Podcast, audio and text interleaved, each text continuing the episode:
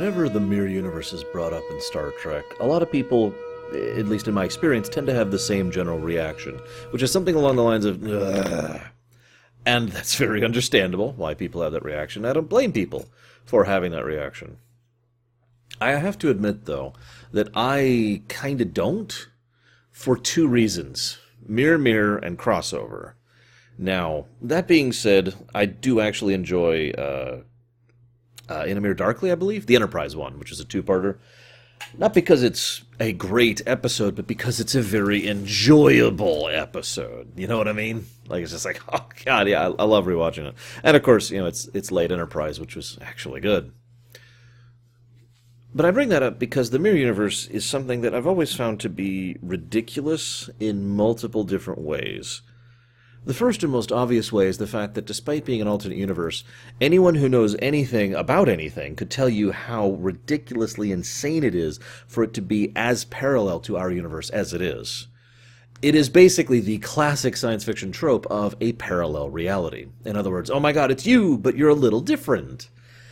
The problem is even basic, surface-level logic could tell you how that's not likely to happen. In fact, simply put, the very reality of you being born in another world, in another parallel reality where everything ended up completely differently, is almost insane unless you subscribe to the fate-slash-destiny theory, which does help to explain this, admittedly. However, that fate-slash-destiny theory is basically the only theory I've ever had to try and, uh, ever heard the any one official try to use to explain away the Mirror Universe. Everyone just kind of says, yeah, it's a parallel reality, and just hand waves away everything else. Now, I don't mind that, per se, so long as you do something interesting with it. Um, the idea being that these are people who aren't really different in the strictest sense of the words, so much as they are, they have become different. The Mirror Universe, in my opinion, is best used when it is an analysis of the difference between nurture and nature.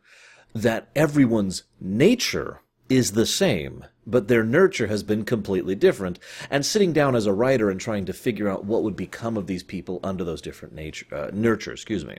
Now, I do like that. I do think that's an interesting concept, and I do believe that the two episodes I mentioned, Crossover and Mirror Mirror, both have that kind of thing going on. A very strong argument can be made that most of the characters in both are the same characters, just grown up in completely different environments. Now, that being said, I do have my own private theory about the Mirror Universe. I think it's a crafted universe. In other words, that there is someone or someones or some things that are actively going out of their way to develop and maintain the Mirror Universe in parallel to the existing one. Now, that implies an absolutely ludicrous level of technology and or power, but such things exist in Star Trek, so that doesn't bother me. Because I gotta be blunt, nothing else makes sense to me. I, I don't buy the Destiny Fate thing, obviously. So, in fact, I've actually, uh, the most obvious and simple answer is it's Q or A Q. You know, some Q or another who's just kind of keeping things going. It probably doesn't help that every single time someone interferes, you know, between the, the universes, things change on a macroscopic level. We will actually, spoiler alert, this is not the last Mirror uh, Universe episode for D S nine, and we will see the impacts of this episode in the future. I'm not going to spoil specifics, but yeah. But in the end of the day, I just have to admit that every time I see a Mirror Universe episode, my first reaction is, God, the Mirror Universe is so stupid. I also have to admit, one thing that I feel some of the uh, episodes get wrong is they take it as an idea to just kind of flip-flop everything, right? Good people are evil and evil people are good. And again, I think that's too simplistic and frankly not interesting enough. You can do a good story by doing that. Voyager proved that with, uh, uh, I can't remember the name of it. It's it's the episode with the doctor and the, the fake memories, right, for, that, that have been passed down into the history of a different people that Voyager interacted with. God, I can't remember the name of the episode. It's one of my favorite Voyager episodes, and I can't think of the name of it. I'm sure I'll get fifty thousand people telling me the name of it. But you can do something good with that, but only for, like, entertainment for a little bit, right? Like, you gotta, you gotta do something with that. That being said, I do have to admit that if you have no interest in really examining the story, but just want to tell a fun half hour or hour, I should say, or two hours of comedy, sure, go for it. And I have to add that proviso because Enterprise... Because that's what Enterprise did. Everyone was just, we're all cartoonishly evil. And there was no real in-depth character analysis. There was no real significance of the story other than the Defiant thing. And they just kind of were weird with it. But it was a lot of fun. And everyone involved was just having a ball with it. So it succeeded in spite of itself. Anyways, I'm getting off track. I do want to mention one thing really quick. Uh, first of all, this is really obvious. And even going through my... Uh, actually, let me rewind a second. Let me rewind. Anybody who's been following this series knows that as of this point in time, when this episode came out, I wasn't watching Deep Space Nine. Uh, I was aware of this episode because the advert campaign on this one was insane, at least for the time. Everyone was talking about it. It was on every... Sh- it, it, there was ads all over the place, and there was magazine ads, and it was in the T V Guide. You remember when that was a thing? T V Guide. And people at school were talking about it. I still didn't see it, but I only point that out because this is probably about when D S nine kind of started coming back into my awareness. I'll actually mention the specific episode when I started watching Deep Space Nine again. Don't worry, we're not there yet. But having said that, when I went through the second time, aka the first time I was watching D S nine all the way through, which was after the series ended, I remember getting this episode and thinking, that's not Garak. And it just stuck with me for some weird reason. Fast forward several years, and I looked into the behind-the-scenes stuff, especially with the Deep Space Nine companion, and I was like, oh, that wasn't supposed to be Garak. Apparently they were act- they had actually invited Michael Dorn on board to be Worf. And Worf was going to be the second in command of the station. Basically just as a, not a cameo, but a guest star, functionally.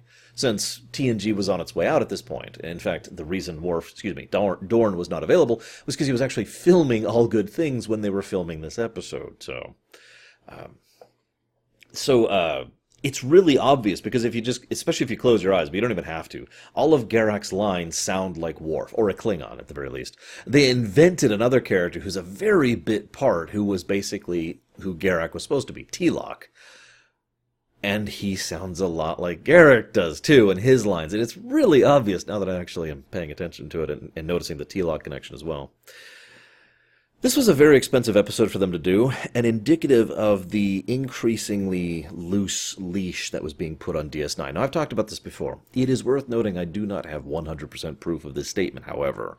Uh, it has been a long-talked-about thing ever since D S nine was coming out, that with T N G ending and Voyager being pushed, the upper executives, both at Paramount, um, at C B S, and you know most of the show producers, diverted most of their time over to Voyager.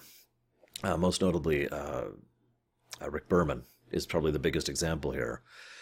So D S nine didn't really have the same kind of support Voyager did, but as a consequence, it also didn't have the same limitations Voyager did. Now, it has been my opinion, asterisk, that for, for, for many years, and I still have this opinion to this day, that this is one of the reasons that D S nine was able to succeed as well as it did, to stretch out and do things that other shows basically couldn't, that Voyager was not allowed to until it got to, like, season four. Um, but I mention that because this is a good sign, the fact that they were able to blow this much money on this kind of episode. It does help to explain why they tried so hard to advertise it, and it is kind of a deliberate tie-in to the original series, so trying to get more people involved, et cetera, et cetera. But what I also find interesting, to continue this thought here, uh, they, they they blew all this money on this, right? Extra sets, multiple guest stars, uh, lots and lots of people who needed makeup and additional outfits, all sorts of stuff. Uh, several effects shots, too. Not too many, but there were several, like Odo, Mirror Odo dying. But... what I find strangest about this is why they finally acquiesced to this. Now hear me out for a second. For those of you not aware, Mirror Mirror is considered one of the best original series episodes. That is, of course, a debated fact, and I don't want to be stating that as if it is total fact. However, if you look up multiple, you know, best original series episodes, Mirror Mirror is usually on that list somewhere. And most people I know rather enjoy the episode. Including me, I might add. I wouldn't put it at the top, but it'd be in there. You know, top twenty, top ten, I don't know. I'd have to think about it. The idea of... how do I put this? One of the weird things about being a creator, a writer of fiction, is that what the people clamor for is not always what you want to write. Now, I know that sounds weird, but what I mean by that is... there's a lot of ideas that are popular, but might not necessarily make for good fiction.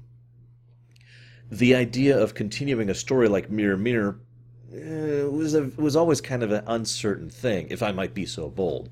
And there are several people, like I mentioned earlier, who think that the continuation of the Mirror universe was a net negative. Although I think S T O, my opinion, has kind of brought that back up into the net positive, but I digress. I mean, what I mean to say here is that ever since T N G got started, ever since they first started working on T N G and we're, hey, we're doing a new Star Trek show, people had already been selling scripts or positing ideas to do a sequel to Mirror Mirror. That's how commonplace this entire idea is. And people who kept saying, no, no, no, no, for frankly the fairly obvious reasons. D S nine was the first time they accepted doing that. And I'm okay with it because it was the first time they felt like they had a story to tell. It was mostly, why was the Terran Empire so horrible?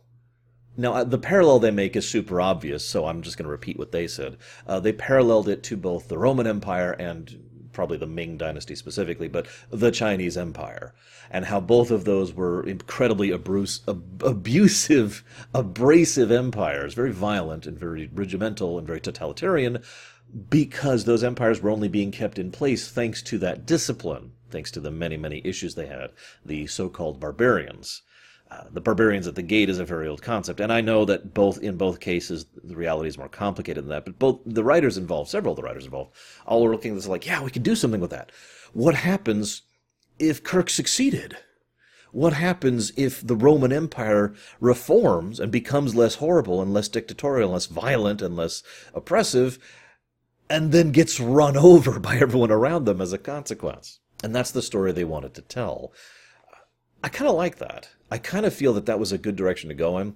And I feel like the character stuff, pretty much entirely focused around Kira, although there's some other good moments as well, really helped to elevate this episode in my mind.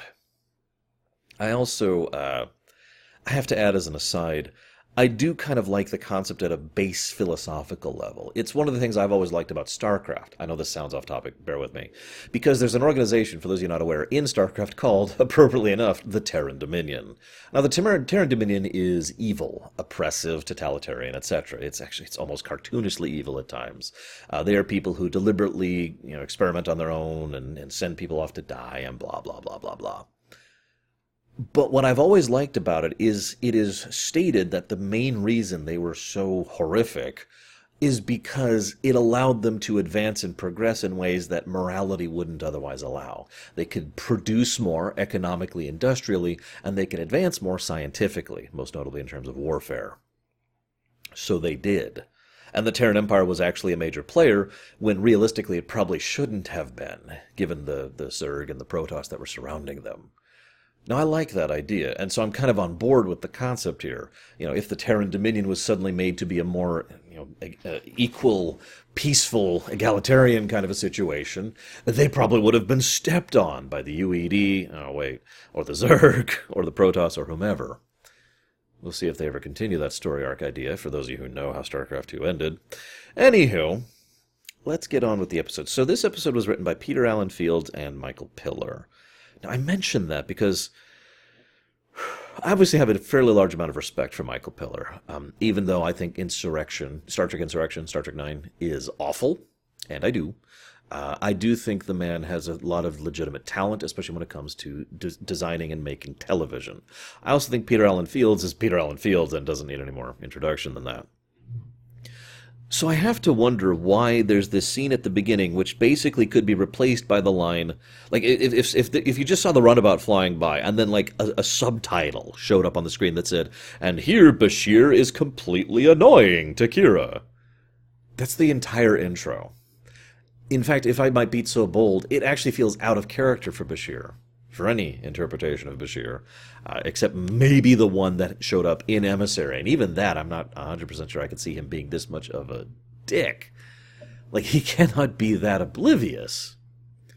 It's also weird because Bashir's actually kind of interesting. Very, very low-key, but he does some good stuff later on. It's also worth noting that the last episode was freaking The Wire, which was a great Bashir episode.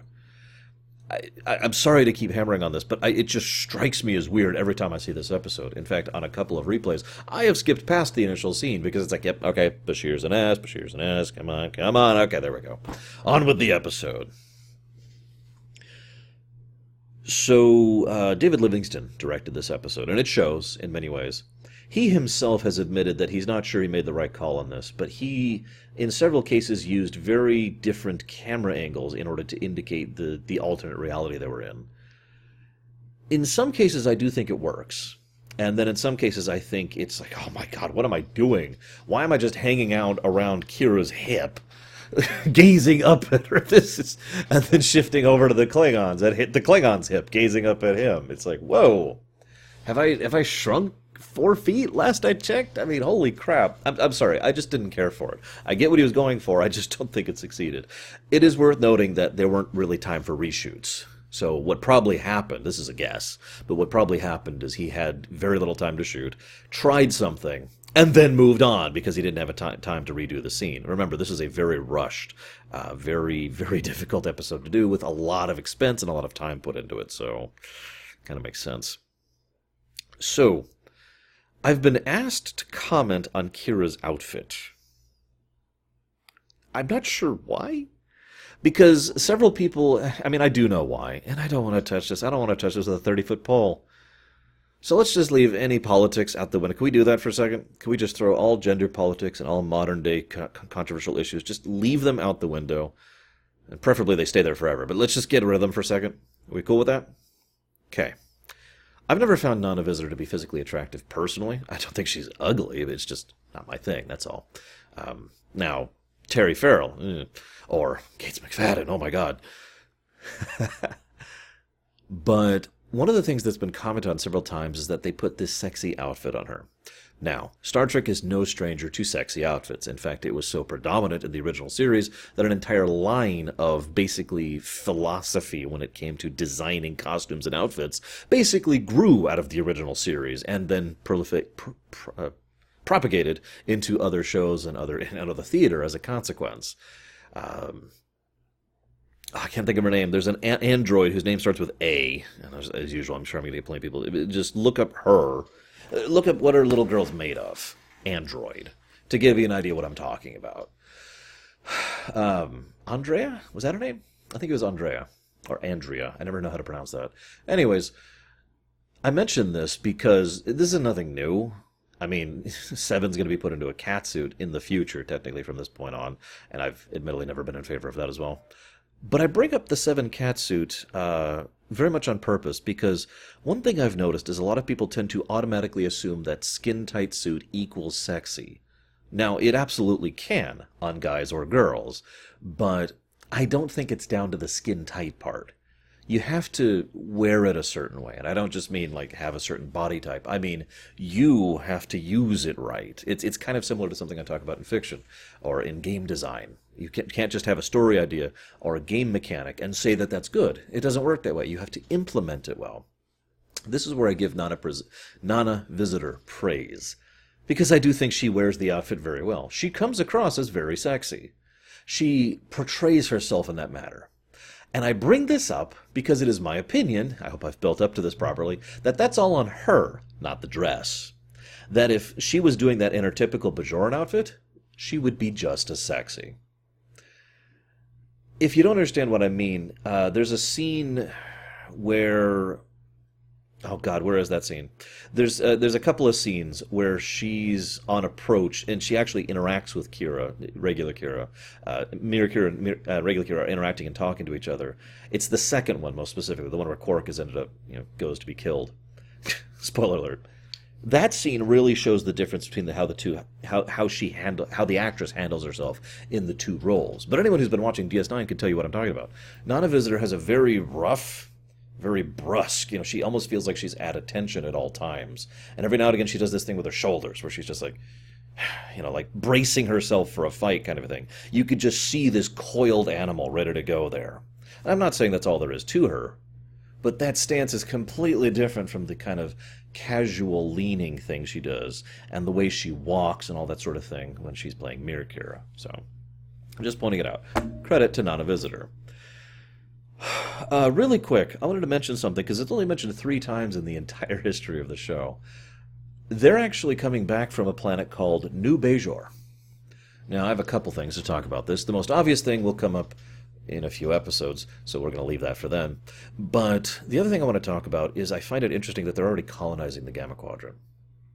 On the one hand, okay, I mean, obvi- I would like to think that they did their due diligence, right? I would like to think that they reached out to the Gamma Quadrant and said, okay, we found this area, it's unclaimed, right? Nobody else has any, any rights to this, and it's just this M-class planet, apparently, so we're going to just settle here and blah, blah, we'll make a farm of it. It'll be great, right? Uh, on the other hand, we know, thanks to several interactions, especially in this season, that there are several powers that are very close to the other side of that wormhole. As in, within just a few light years of the other side of that wormhole. Including this thing they keep referencing called the Dominion.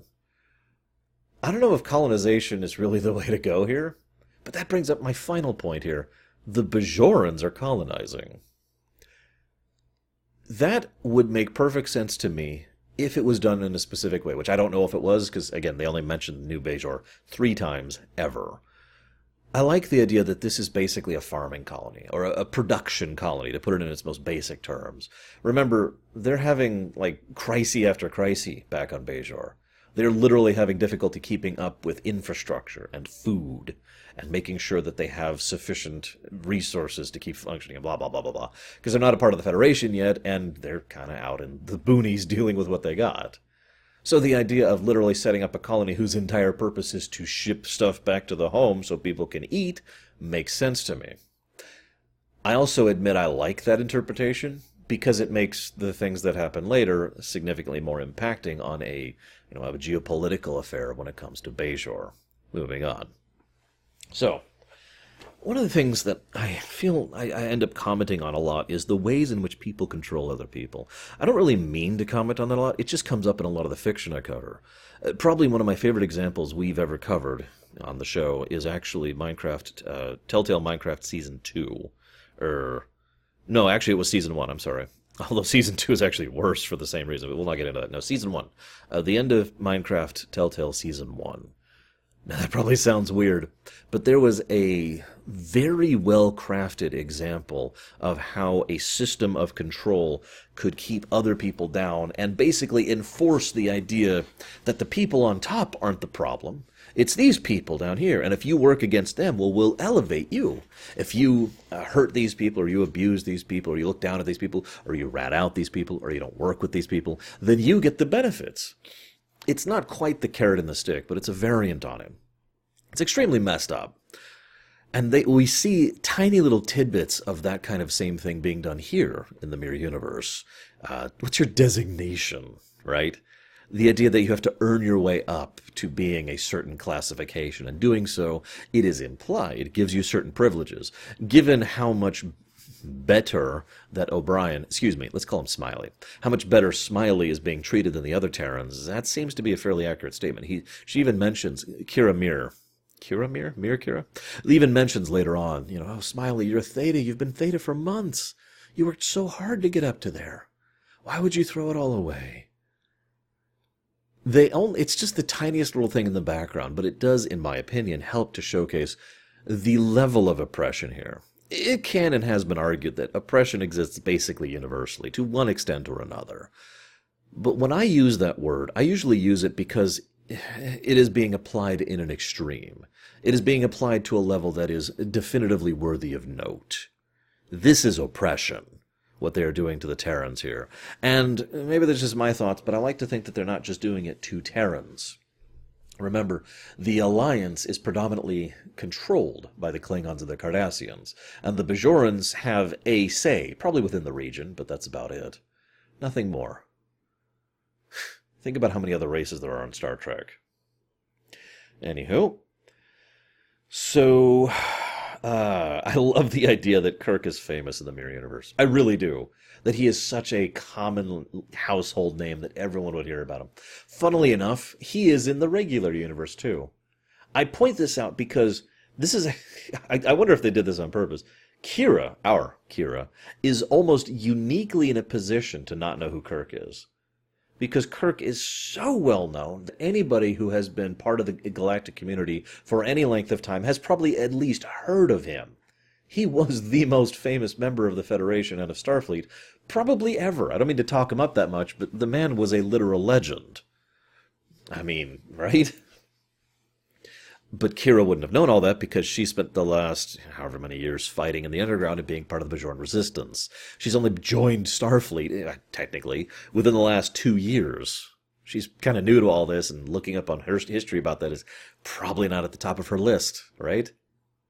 So I like that because it allows the writers to then have Mirror Kira exposit about Kirk, and when it is mentioned to Bashir, he picks up on it immediately. Of course he does, which makes sense for both versions of Bashir. But he picks up on it immediately, and he's like, oh, so that's what you're thinking. So just, we just skip a lot of what would otherwise be dead air time in, in a worse-written script. Um, now, I have a note here, and this is just a question. Why do you think Bajorans are powerful in the Alliance? Now, there's all kinds of answers to this. My personal favorite is that they're not, and that Kira is just talking up their role. That they are basically another step up. You remember that whole system of control oppression thing I mentioned earlier?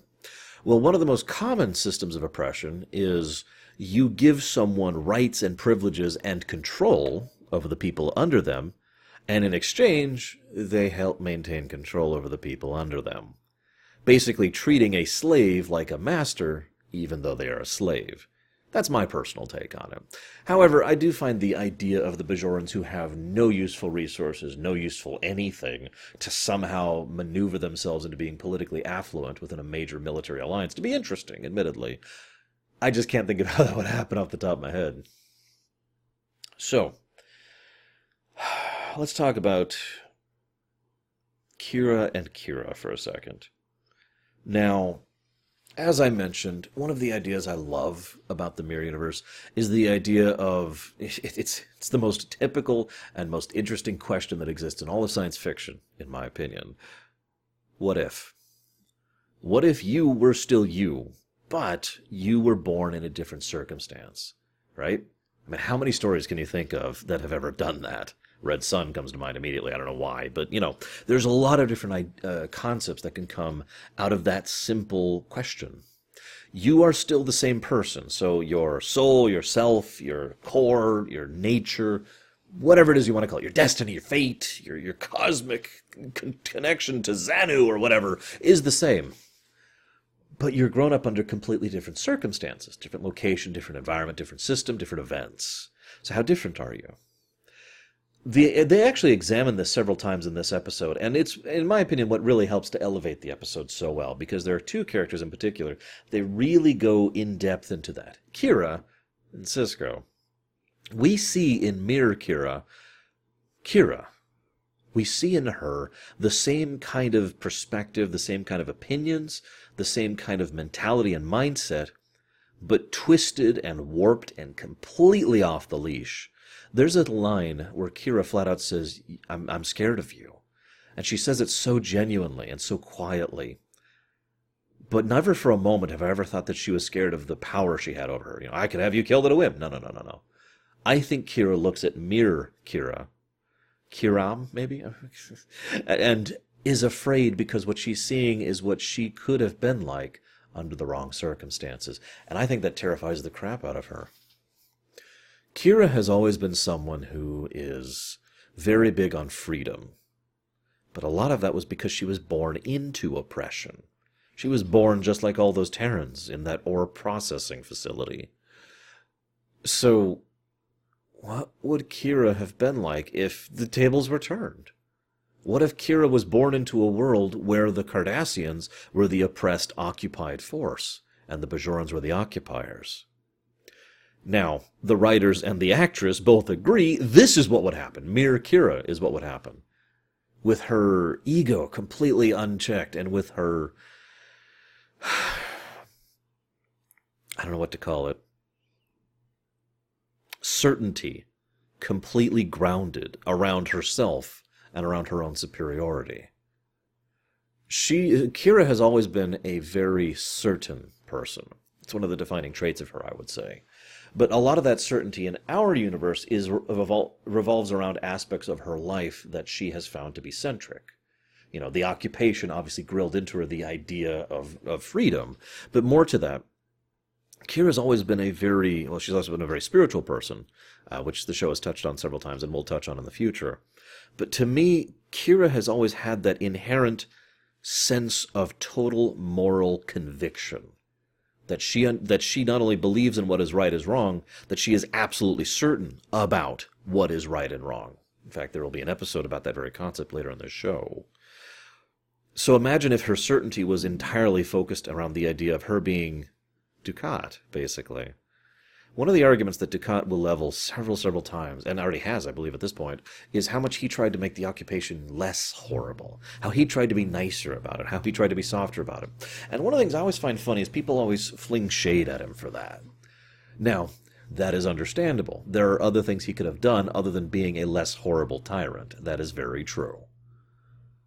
But at the same time, you can kind of see the mentality there for someone who has been raised in the Cardassian Union and the system of oppression that it is. You see, the parallels are so one-to-one, I can't imagine they were on, on, uh, on accident here. Because Kira here, Mirror Kira, is all about trying to have a less oppressive atmosphere. A less horrible tyranny. I try to be nice. I try to be kind. Make sure Quark doesn't suffer. Give him a quick death, okay? Little things like that. It actually makes me wonder if these thoughts are ever in Kira's mind when she interacts with Dukat in the future. And again, to be clear, I'm not whitewashing anything. Dukat was wrong. But Mirror Kira is also wrong. Just because someone is understandable does not make them incorrect. I have a note here. It just, it's just two words. Dimensional refugees. This is brought up several times in the episode. And I find the idea fascinating, especially as someone who's been following Warcraft for so long. Because the idea of, all right, this has gone beyond tolerance, we need to jump ship, is actually an interesting idea to me. And if it is that relatively easy to cross over, no pun intended, then why not? The thing is, interestingly enough, there are many, many, many reasons why that shouldn't happen. In actual fact, um, if you remember, in the original Mirror Mirror, they made a built-in plot reason why they couldn't take anyone with them. Here, they don't. This isn't a teleporter accident. This isn't a swap with your existing self. This is just going from one side to the other. In this case, through the wormhole, which I'll talk about later. So there's basically no uh, functional reason, no literal reason you can't do it. So why not, right? The problem is there's so, so many social and cultural and political reasons not to do that. These Terrans uh, may be the oppressed, but that does not make them the good guys. This does not make them people who would fit in, as Mirror Sisko himself points out. And I do find myself wondering a great deal how these people would handle living in our universe, the Prime Universe, if you will. In fact, one of the things I actually like to think of, it is just pure headcanon, is if for whatever reason they had brought people over, those people would not be a part of the Federation or Starfleet or anything. They would take one look at that and be like, eh, no, and run off to be part of the Maquis or one of the... Uh, there's actually a lot of relatively lawless places in Star Trek, so any one of those. Or maybe they would have gone to Ferenginar, I don't know. Point being, it's an interesting thought. It's unfortunately something that will basically never be touched on again.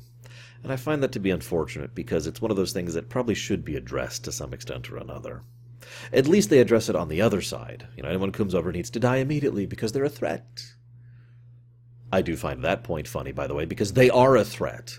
Not because they're here to hurt us, or because they're a conquering power, or because they're intern- developing some kind of, you know, conspiracy. No, just because of their very nature, they challenge the social constructs that exist in the Mirror Universe. I find that amusing. Now, I'm going to take a moment to comment on Avery Brooks.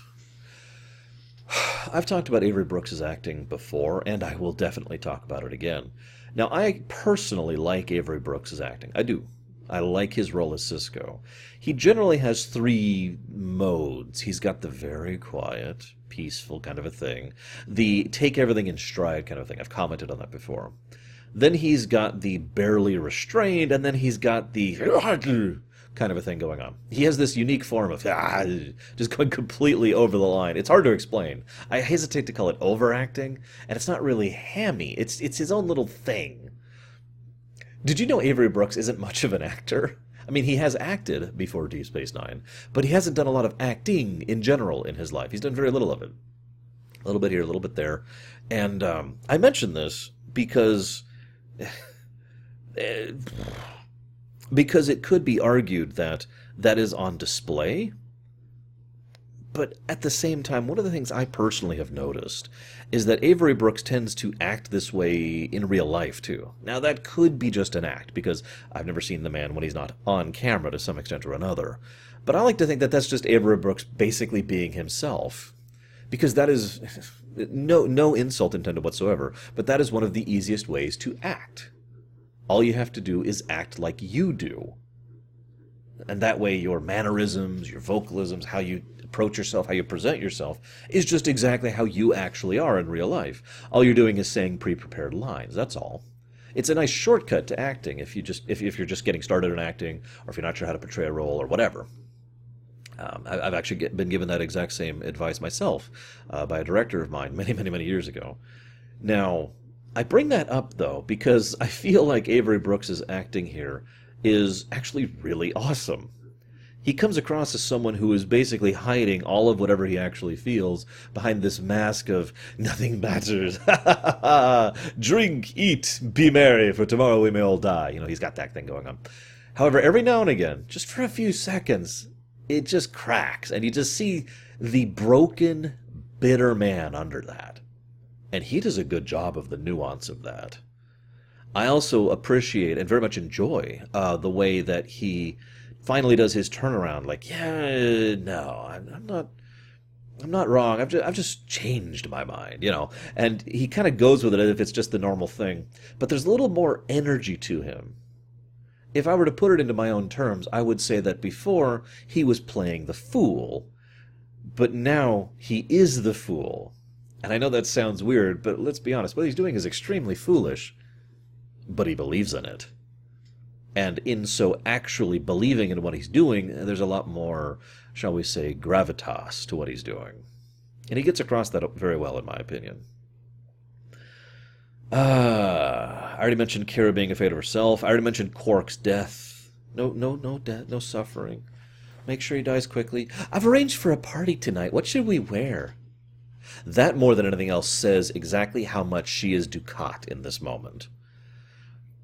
One of the things I've commented on many times, and will comment on in the episode that helped to inspire the term, is the difference between a Justice Lord and a Sisko. Now, it's not a one hundred percent accurate term, but that's what the Lorium is, and it's stuck. It's on my Lorium's page if you want to read more detail. But the general idea is that both, from a surface perspective, a Justice Lord and a Sisko will both do horrible things in order to accomplish a greater good.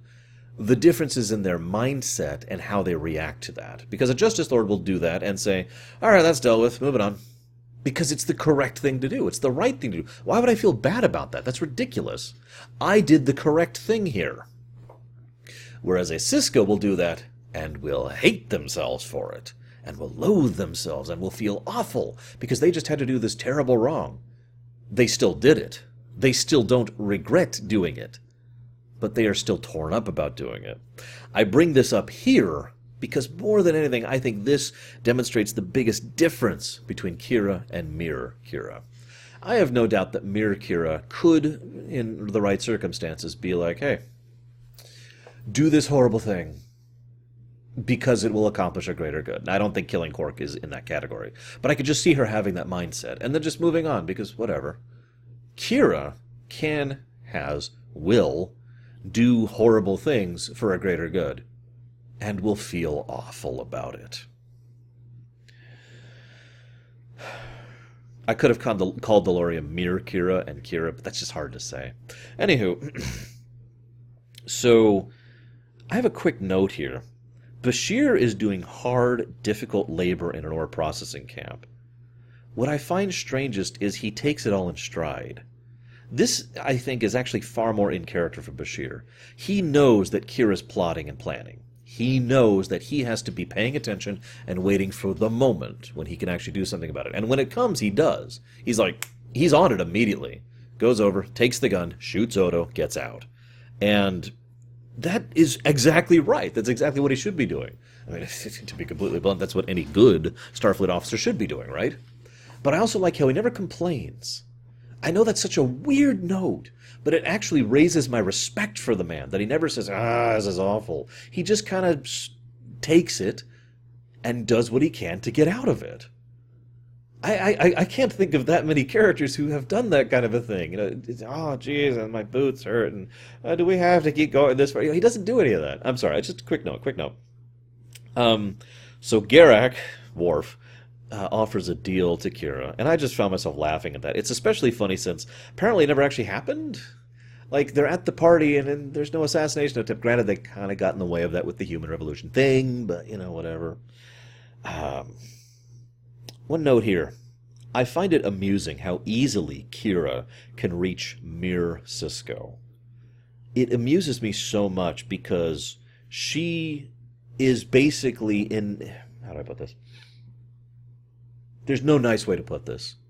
As an attractive Bajoran woman under a predominantly male Cardassian rule, Kira would fully understand what it would be like to be someone who is a favorite plaything in order to get the benefits of doing so while living in a horrifically oppressive night system. As we will learn later, this was a relatively common thing for Bajoran comfort women. That's actually what they called them.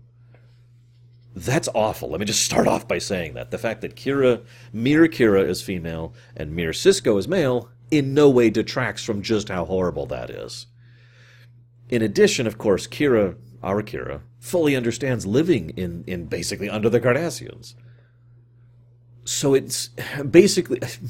What I'm trying to say is that I feel like Kira is talking to to herself, in a way, when she's trying to convince Mirror Sisko of the of the situation.